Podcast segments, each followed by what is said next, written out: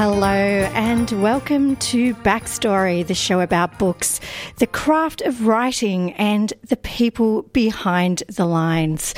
I'm Mel Cranenberg, and usually this is the time when I'd introduce my guests for the week, but today I'm doing things just a little bit differently. Uh, 13 years ago, a little known Sydney based author launched a book he was sure would drop like a brick. It was the story of a young girl in Nazi Germany who steals books destined for the flames. She was narrated, uh, the book was narrated by death. Is more than 580 pages long, and almost all of the characters die. But Markus Zusak's The Book Thief went on to phenomenal international success. It also made writing the follow up book he wanted uh, something of a struggle, but 13 years later, Bridge of Clay has arrived. Like its younger sister, the book is also a hefty 580 odd pages. And comparisons to The Book Thief are, of course, inevitable. I was very lucky to catch up with Markus Zusak when he visited Melbourne last week, and I asked him all about his the book, his, his writing craft, and what books helped to shape him as a writer. And I really thought this was an interview worth giving a little bit of extra space to. So rather than squeeze in a second interview, I have given a lot more room to this one. Uh, I'll be playing it in two parts over the course of the next hour. So do stay with us. This is definitely one to kind of sit back and relax or, you know, take an early lunch break with um, or an extended lunch break, depending on how generous your workplace is. Uh, just really take it all in and enjoy three, triple. You're listening to 3 Triple R. This show is Backstory, and I am Mel Cranenberg. So it's been a long wait for fans of his phenomenally successful 2005 novel, The Book Thief, but at last, Markus Zusak's latest, The Book of Clay, has landed. And it's a weighty epic focusing on a family of four brothers their mother has died, and their estranged father has returned to build a quite literal bridge. I caught up with Marcus last week to discuss Bridge of Clay, his writing craft, and what books influenced him. Markus Zusak, welcome to Backstory. Thanks for having me. I, you know, I'm so so happy to be not only in Melbourne but at Triple R. It's uh, you know it is one of those things that we you look at it, um, you know, because I'm from Sydney, and you go, God, if only we had something like Triple R, you know, that rivals it. And uh, you know, I hope that's not offensive to my home city. Yeah, I'm already in trouble. I'm absolutely not going to say anything about the the wonderful community radio situation in Sydney, but Triple R is definitely iconically Melbourne. It is, yeah. We're proud of that. Although you can stream us pretty much everywhere now. So. Marcus, this book that you have produced is even weightier than The Book Thief, which is uh, the breakout book that many people know you by. Not your first book, your, I think, fourth or fifth yeah, book, in Book fact. Thief was my fifth book. That's right. Uh, so, Bridge of Clay, though, is something of a difficult uh, follow up, I guess, to the book that really made you an internationally recognised writer. So I do want to touch on that, but I really want to focus first on the book itself. The Bridge of Clay is a, a, really fascinating exploration of family over a long period of time and a family kind of dealing with trauma really is, is what I got from this. But I would love you to introduce it uh, as you see it. Yeah, well, it's always interesting. You learn more about what your book's about in the years afterwards, and uh, and not only from people telling you, but your own thoughts. And and it is about a family that is decimated by a moment, but it's also just about the idea of I, I feel like it's a book about stories as well, and the fact that what we're made of is stories, and and that basically, well, not basically, because there's nothing basic about it. I think we are who we are long before we're even born. And so this is a book that takes one character, Clay Dunbar, who is the fourth of five Dunbar boys in, in this family. And it goes into the backstory of their mum, their dad, and they're meeting over a, a mislaid or a misdelivered piano, and that's how their family comes into being. And it's the story of the brothers. It's the story of you know, their mum dying and their dad fleeing them, and Clay bringing the family back. And he's the one who Matthew, the eldest Dunbar boy who's telling the story, says, you know, we had one brother who took everything on his shoulder, and that brother is Clay. And the name Clay obviously is, is a metaphor that you can really work with, not to be punny about it, but really he's the stuff that everyone is made of in many ways. He's the the thing that's been created by the family, I guess, and he himself is is emblematic of the family in some way. And it's openly stated in the book. One of the, the wonderful elements, I guess, of your writing, Marcus, is that you do throw these little, I, I guess, ideas in and express them rather than simply leaving them to be told by the text that's uh, an orthodoxy that you break a lot, the, the show don't tell, which I sort of love in your work. Uh, there's enough an, of an ellipsis between uh, the, the, words for people to find themselves in it, but those little moments are actually quite precious, I feel. Yeah, and I, I got the idea of, you know, the fact that Clay's name is Clay is just one of those you need a couple of little pieces of luck or little miracles to actually get through to start writing a book.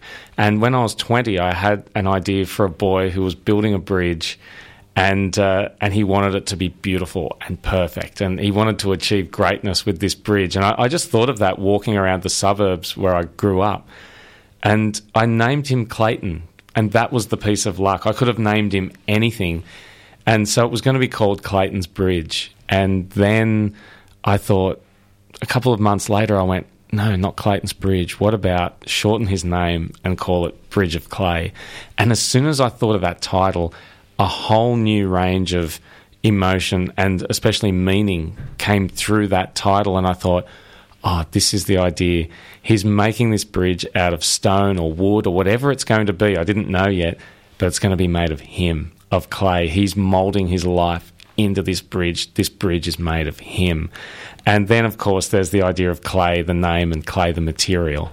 And clay can be molded into anything, but it needs fire to set it. And mm. that was when I saw what I thought was going to be the end of the book, which is a character, Clay, who wants to make a miracle. He wants to walk along top of the water of a flooded river, but he's built the bridge underneath it, and the fire in the water would be the sunrise. And so I knew what I wanted. I knew I was heading towards that. And of course, you know, as a writer, you've got to be flexible enough to go, oh, to realize at one point that's not actually the end of the book. Like it, you know, you, you get there and you go, oh no, it's just left or right of that. And uh, the idea of Clay being this boy, but also something you know, malleable was really important to the character and uh, to the idea of telling stories as well. To come back to that telling stories idea, there's a real fairy tale quality to a lot of what you write uh, in this book and certainly in the book Thief. I feel like it's a, a, really interesting approach because what you're looking at in this book is the stories that family have told uh, that have filtered down. I'm sure you've drawn to a certain extent on, on stories you've told and used those kind of modalities to sort of get into this story. But I'm interested in that, that you use these kind of fairy tale archetypes, you wind them throughout uh, very realist kind of text although the way it's written is is quite, um, you know, as we say, elliptical. Uh, you're leaving almost poetic kind of images in people's minds so that they can draw from it. Can you talk about how you combine those elements of of fairy tale poetry and realism? Yeah, I mean, I, I think it starts with the idea that, or at least now thinking about it later, that often we feel like we we lead these mundane suburban lives, but but I wanted to write a sort of, well, I, I realize now at least, I wanted to write this sort of a suburban kind of epic story where there is a bigness to things. There, is, I mean, we all have the we all have big lives at times where we do fall in love and people do die on us, and uh, and we do have big cracking arguments in our kitchens, you know, and uh, and uh, and things get thrown and and but it started actually, it always starts, it never starts with the idea or the theme of that. It starts with something small. And in the case of Bridge of Clay, it started with nicknames. And uh, because Australian people, and I think all cultures love nicknames. And, uh, and so Clay was always the smiler. Matthew was the responsible one. Rory, the the second oldest Dunbar boy is the human ball and chain. Henry's the money maker, and Tommy's the pet collector. And I realised I had these nicknames, and then I, I had these boys running at a track and training, and it was a kind of it reminded me of the games, you know, and and it reminded me a little bit in that way. I thought this is going all the way back in a suburban setting to you know I didn't think oh this is just like Homer uh, you know, the Iliad and the Odyssey. But then what happened was I gave their mum a nickname, and the nickname was the Mistake Maker. And that's the name her dad gave her when she made so many mistakes practicing the piano. And, uh, and then I coupled that with one image, and it was that she came from a watery wilderness. And I knew then that I'd taken the exact phrase from Homer, and I went, that's what this book is doing. It's actually got um, the Iliad and the Odyssey running through it, and just the idea of storytelling and stories being handed down and stories being told and stories running into each other mm. and through each other. And so all of that kind of ran like the, and that's why the structure of this book is tidal, where you've got Clay always moving forward because we live our lives moving forward, and he's moving forward, building this bridge, but the tide of their past, of this family's past, and of Clay's past is coming in. And that's where we see the stories of the family. And we're getting to the point where the two tides meet. And uh, that's when you find out what's happened to Clay to make him who he is. If you've just joined us, you're listening to Backstory on 3 Triple. I'm Mel Cranenberg, and I'm talking to author Markus Zusak about his latest book, Bridge of Clay. Marcus, your writing style, uh, as we've discussed, is quite particular and it has that sense of things being left out. I want to talk about how you've arrived at that. And by doing that, I really want to reference uh, a talk that you did, a TED talk, where you talk about failure. And you discuss the fact that failure is really what writing is about, I guess. That, that your failures, it's not only what makes you a writer. It's intrinsic in some ways to writing. I found that a really fascinating thought because, in a lot of ways, I guess shaping you describe in some detail how you shaped the, the character of death in the book thief which many listeners will be familiar with. But i feel like this book also has an example of that. You i've read have tried quite a few different voices here and mm-hmm. i feel like there's the remnant of that still there and, and it's a strengthening quality. Can you talk a little bit about that? Yeah i think the first thing that you know, the first thing to say about that is, I mean, one of the things I love most about writing as a job is that it's the sort of job that's always testing you. It's always it's always testing how much do you want this? How much do you want to do it? I mean, firstly, just in in the case where you know you've got to prioritize it to a point where okay, if you really want to get this done, it's got to be in your top one or two things to get it done. If it's number seven on your list, you're never gonna you're never gonna get it written.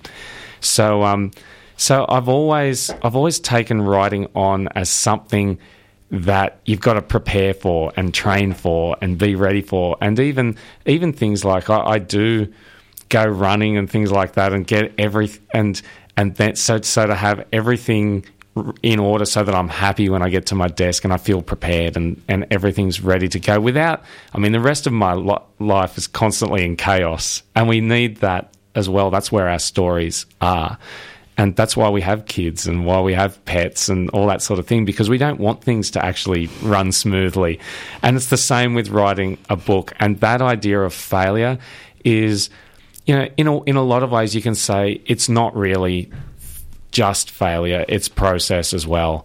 And it's finding something that doesn't work and getting around that is where your imagination is. And so I often say to people, especially when they say, "Oh, what do you do for a living?" and I say, "I'm a writer," and they say, "Oh, you must have a great imagination." I say I don't. I just have a lot of problems. Yeah. It's an interesting thing because as you're talking, I'm thinking, isn't that kind of the theory of evolution, really, anyway? Is that, you know, on a maybe cellular level, we're about mistakes that were tried and, and you know, eventually kind of overcame a problem. So I guess Yeah. maybe it's it's actually on that kind of mitochondrial level of us that, that this notion of failure is is about getting to the stuff of life. So that's an interesting thing because, you know, I, I guess then when you get to formulaic writing, there is that sense of it's not entirely real, maybe.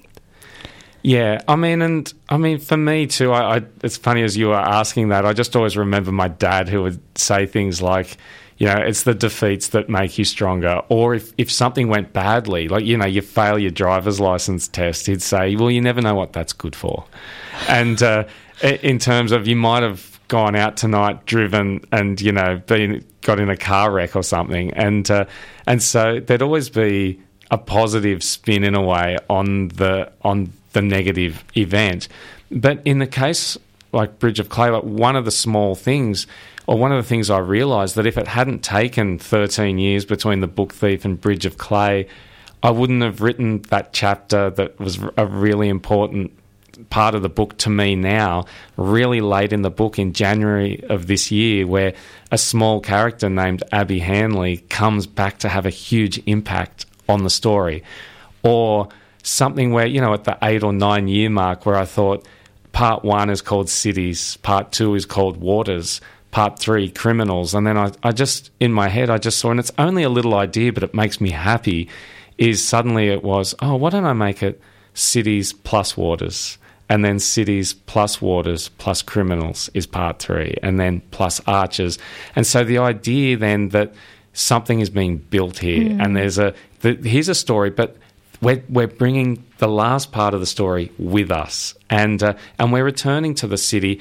And so it was just that idea that we're always intersecting and we're always bringing our stories with us. And that's what makes us who we are. And uh, and so often your failures are the things that you talk about more because they're your best stories. And so I've I've come to embrace that you know that part of my life. And uh, you know it's always the screw ups that you end up laughing about. And uh, you know and even now sometimes when I, I I'm speaking somewhere I will tell the story of how my dad smashed my alarm clock on Chris you know on the on the morning of Christmas Eve. And it's this it was such a terrible thing at the time and a whole big family argument but it's a really good story. Yeah. Uh, I want to kind of really discuss the the line by line writing here because you leave a lot out. And I'm really intrigued by writers who have a very particularly kind of spare or sparse writing style how they approach that. Do you write long and then pare things back? Um, do you find the image first and build a scene around it? How does it evolve? It's it's really interesting doing a reading from the book at you know like last night I was in Geelong and I I I read from the book and then you read something and you go God I, I wrote that in 2007 that line. And uh, and then you, I know that and then you've got I've fought for that line to keep it in. I I just have a very clear idea about what I want when I start writing, and uh, I know what I and I know what I'm seeing in my head, and I know what I want to feel, and it takes sometimes, in this case, a very long time to get there. But in the case of this book, I knew I wanted it to have a really particular rhythm, and uh, and whether that was because of you know the idea of the Iliad and the Odyssey running through it, and these were these great oral poems. But I, I just felt like every I wanted it to flow in a certain way, and so sometimes I think of the words the way sort of mathematical people think about binary code and all those zeros and ones and how many combinations are possible. And I thought that's how I actually feel about words, and it's trying to get the right word after the previous word to make it interesting and to make it fit in exactly the way I want it to fit. And so it's working out those combinations and having words come together in a way where you go, oh, I really like the feel of that. And that's what I'm constantly searching for. I, I think it's interesting, though, that I mean, the closest I think, in some ways, to what you're describing is is writing poetry in many ways. And there are times when you break out into this kind of verse. There's a wonderful moment quite early in the book where you're really introducing the characters, and uh, and this voice suddenly says, "Many considered us tearaways, barbarians. Mostly they were right. Our mother was dead. Our father had fled." And I just thought this kind of encapsulates how your writing works. Each of those kind of um, ideas are on a separate line. It's written like poetry, and and much of the you know the text kind of it moves quite smoothly between more kind of classical prose and even quite a, a sort of a grounded Australian idiom into this into this mind like that you're, you're kind of moving to the subconscious. So i'm really intrigued by that because i think you have really managed to cut through to the emotions by doing that in a way i think had you just given us the imagery it, you perhaps wouldn't have yeah, I feel like now. I mean, I talked about the title nature of the the plot structure in a way, but I felt like I feel like now there was something running through the center of the book, and it's exactly what you're talking about there and it is the the sort of the rhyming nature of the book, and even something as simple as that, and getting that exactly right was really difficult because sometimes I wanted. I mean, that's such a simple rhyme. Our you know, our mother was dead, our father had fled. It's so, it's all, you know, and you, you worry at times, you know, and I love Dr. Seuss. And, uh, and, you know, but you're going between, you know, you're thinking about the Iliad and the Odyssey on one hand, and Dr. Seuss on the other. And there's nothing to say that one's better than the other. Uh, one's, but they're regarded differently, of course, and, and both are genius. But, you know, I, I needed to be very careful about sometimes saying, I just want this to be really simple, almost, almost childlike. That, and that rhyme is a, quite a, a, a childish one. Um, hopefully in a good way and, and certainly an intended way. And then other times, I know that there are rhymes and uh, and rhythms in there that people aren't even going to notice. So I think, but what I felt like was that that rhythm is running through the center of the book, and it does veer either side of that, but it always comes back to that center and uh, and the Australianness of it as well. Always felt like a really important thing that here's this family that's very Australian in some ways, but their mum, who for me, it's really interesting that the book in some ways gets most attention for these five brothers to living together and the idea of the masculinity of that and so on. But the real heart of the book is their mother, mm. who came from Eastern Europe and started a new life in Australia. It, it's what's missing, isn't it, that you really focus on in some ways when, when you leave that space for people to feel something, you feel the absence of the thing that it's really about. And I think you've achieved that really beautifully. Well, I think that um, that one of the, the great things about books is that we're still able to do that. Books are, are, a, are one of the beauties or one of the beautiful things about books is that books are kind of tougher in a way, and leaving things out the way they are in this book sort of not forces the reader, but gives the reader the kind of respect to say, yeah, you're here too. And you're going to do some work and you're going to be really richly rewarded for that. Whereas that's not necessarily where we are as a culture at the moment. You know, everything, you know, everything is fast and everything's a bit more on the obvious side and things are given to us and we eat it up and then we eat up the next thing. And i feel like books are that uh, are one of those pieces where you can like in the case of bridge of clay where you know clay leaves the house he leaves his brothers behind to go and build this bridge with their dad and that's seen as this act of betrayal but he collects these uh, you know sort of little symbols of his brother or talismans, and he says that um, you know he picks up the Monopoly iron, you know the the token of the Monopoly iron, and he takes that with him, and you don't find out for another 250 pages why he took the Monopoly iron, but you will find out, and you can trust, you know, you can trust that we're going to find out what that moment, what that Monopoly iron signifies. So I love that idea that you you just still have to hang in there with a book, and it will give you something that will reward you all the more for being patient with it. If you've just joined us, you're listening to Backstory on 3 Triple R. I'm Mel Cranenberg and I'm talking to author Markus Zusak, uh, best known for his work, The Book Thief, and now he has an amazing new book, Bridge of Clay.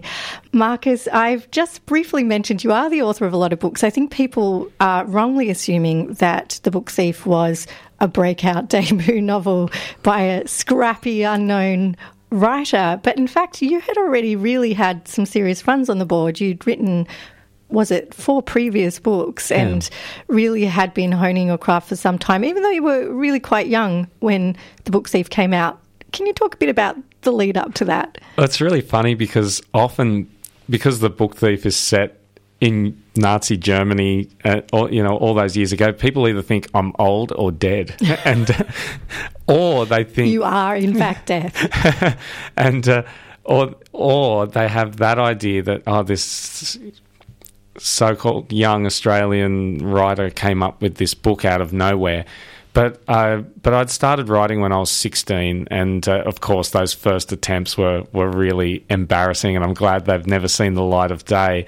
But they they got me to where I needed to go, and it was my fourth attempt at a book, which was The Underdog, which was published, and you know I got my bit of just that piece of luck. I got published off the slush pile, and then piece by piece I started to sort of garner what I needed to to to create what I felt was my own kind of style. And and coming back again to thinking about my dad is uh, he gave me I remember losing an athletics race once when I was a kid and uh, I complained to him because I thought I'd won. And I got put in sixth spot and he said well he said I thought you won as well uh, but you made a really big mistake. You didn't win by enough. You've got to win by so much that they can't take it off you. And uh, and when I think about writing, I don't think about being better than anyone or, or you know outdoing anybody. But I just thought that I look back on that period where I was just writing book, not book after book after, you know, just trying to trying to get something published first, but then then getting published and then following that up. And each time I was growing that little bit more. And I think heading towards trying to do that same thing, which is to write a book that's so much just me that no one else could have written it. That that idea of writing without expectation is a really interesting one because actually you came at that through having written a book that was published and then feeling like, well, essentially I have nothing to lose here because now I've you know I've done the scary thing, so I might as well write the book that I want, and probably no one's going to read it anyway. So yeah. you know I might as well just do it for myself.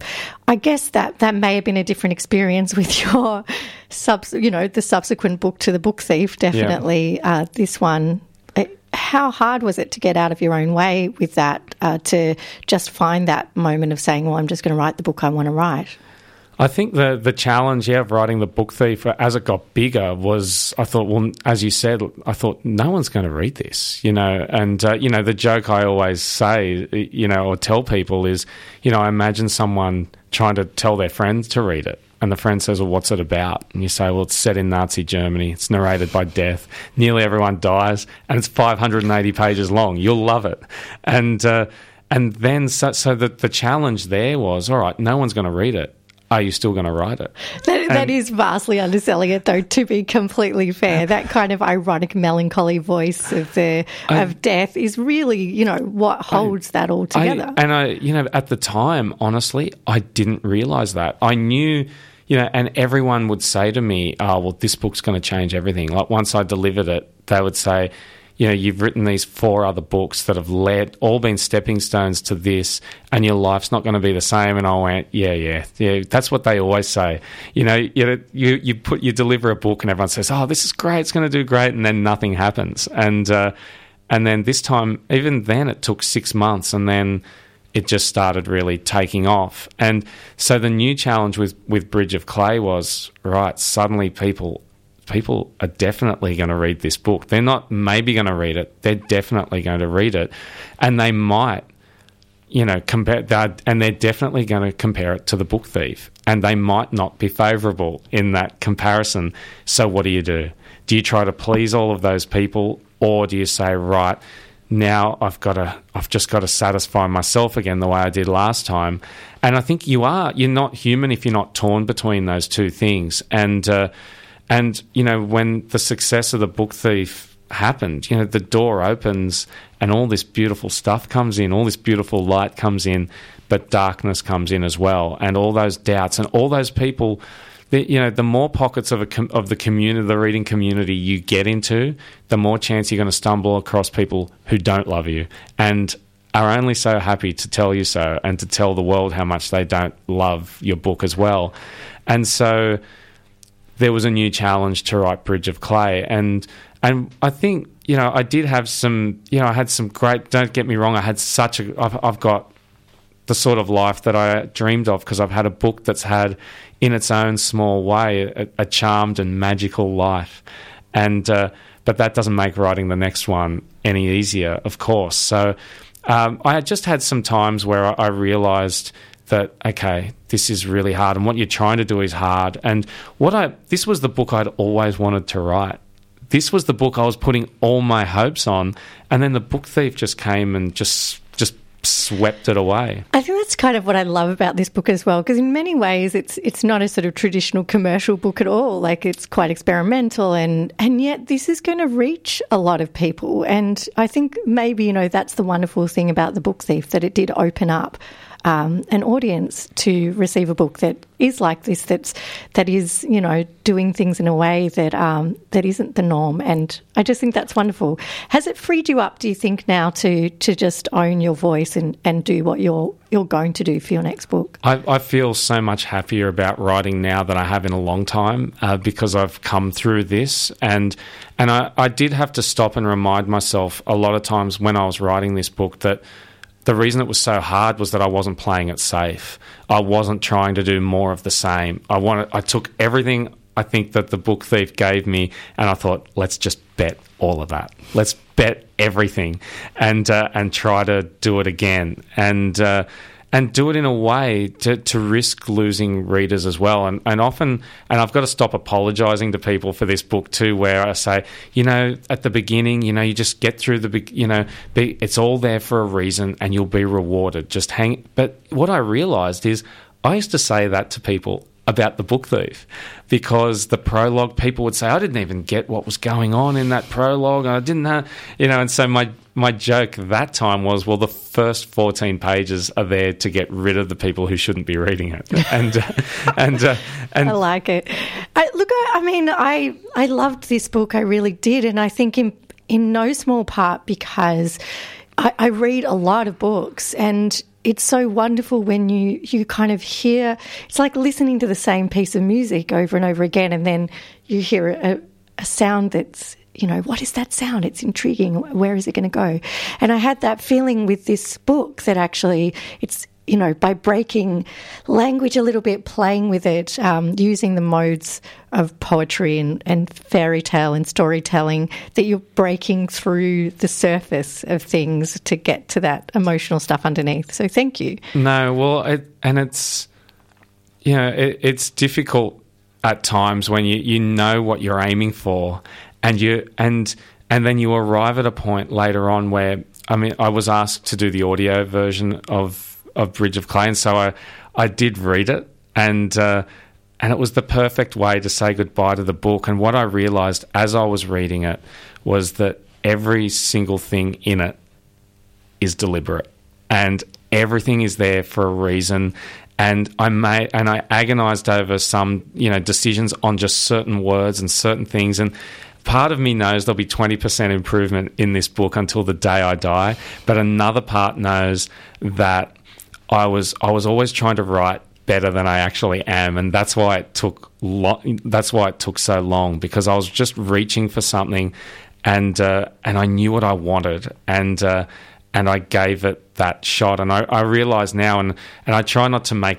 Hope this doesn't sound kind of corny in a way, but the bridge in the book is made of clay, but the book is made of everything in me, and it's the best that I could possibly do. And I t- and I felt like I did take the chances that were there to be taken, and I didn't. And I uh, and I and I ended up writing that book for the characters in the book. Uh, I wanted to do them justice, and so when Matthew is at the end of this book, waiting for Clay to come home and wondering if he will it becomes me wondering that, and uh, and that's what made me want to be a writer in the first place. Was when you're reading something that you know is made up by somebody, but you believe it when you're in it, and that's that's what I love about this job. Uh, if that voice you're just hearing is the voice of Markus Zusak, uh, author of Bridge of Clay uh, and The Book Thief, and many other books, in fact, uh, that people may want to dig into, finding out more about. Markus, I want to leave this discussion by really talking about the books that you have loved, things that have helped to kind of form you as a writer, but also just as a person, as a reader. Are there any books that have really stayed with you? Well, the first time I I mean, I was a, a, big reader as a as a kid, and my parents never read to me, or uh, you know, there's that whole idea of oh, you've got to read to your kid, and and I believe in that trust me, I was reading with my one year old son who's now eight, and my dad saw me and he said, God, you're a better dad than I ever was reading to your son. And I thought, no, sometimes talking about what's been left out, we did have a lot of books in the house though. And, uh, and so I, I grew up reading, but then, uh, you know, you think you've fallen away, but you haven't. I mean, I, I read a lot of football biographies when I was 13, 14 years old and then at that age, I also read The Outsiders by S.E. Hinton. And uh, like a lot of Australian kids still do today, I think, at school. And again, I had that feeling of staying up into the really late hours of night while my brother was snoring on the other side of the room, reading that book and being there. And, uh, and that really reawakened me to the idea of how much I loved books without even knowing it. I wasn't articulating it like that at 14 and then at 16, I read another book of hers where the actual main cat, where the protagonist was getting a book published. And I just remembered thinking at that moment, oh, God, that's what I want to do. I want to do that, and uh, and just that feeling, like I said, of being totally immersed in a book and believing everything in it while you're there.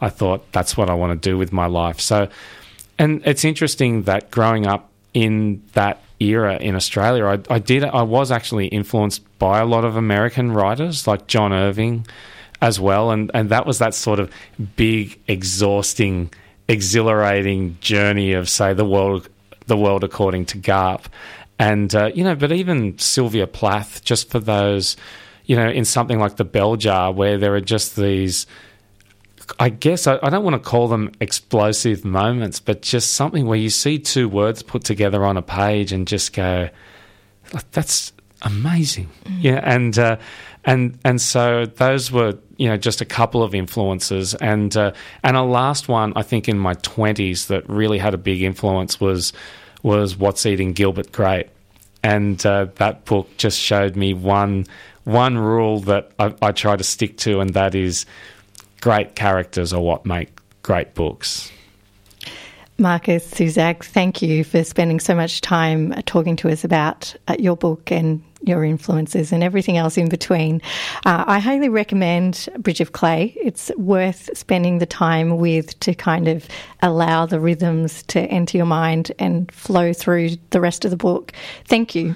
No, thanks, Mel. Thanks for having me. This has been a podcast from 3RRR 102.7 FM in Melbourne. Truly independent community radio. Want to hear more? Check out our website at rrr.org.au. 3 triple You've been listening to Backstory, the show about books, the craft of writing, and the people behind the lines.